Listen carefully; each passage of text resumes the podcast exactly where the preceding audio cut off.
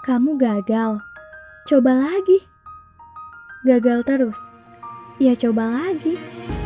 Sampai kapan? Sampai mimpi itu terwujud.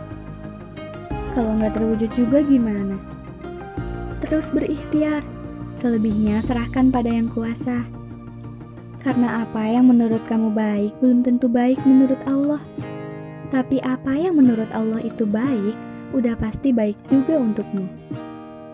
Kalau kamu tidak sukses pada satu hal, mungkin sedang Allah sediakan kesuksesan yang lebih berkah untukmu. Jika kamu menyerah pada 100 kali percobaan, coba sekali lagi. Mungkin kamu bisa dapetin apa yang kamu cita-citakan pada 101 kali kamu mencoba. Proses kesuksesan tiap orang itu berbeda. Mungkin orang lain lebih cepat, tapi kita jangan dulu menyerah begitu saja. Karena kita juga berhak untuk merdeka. Merdeka meraih cita-cita.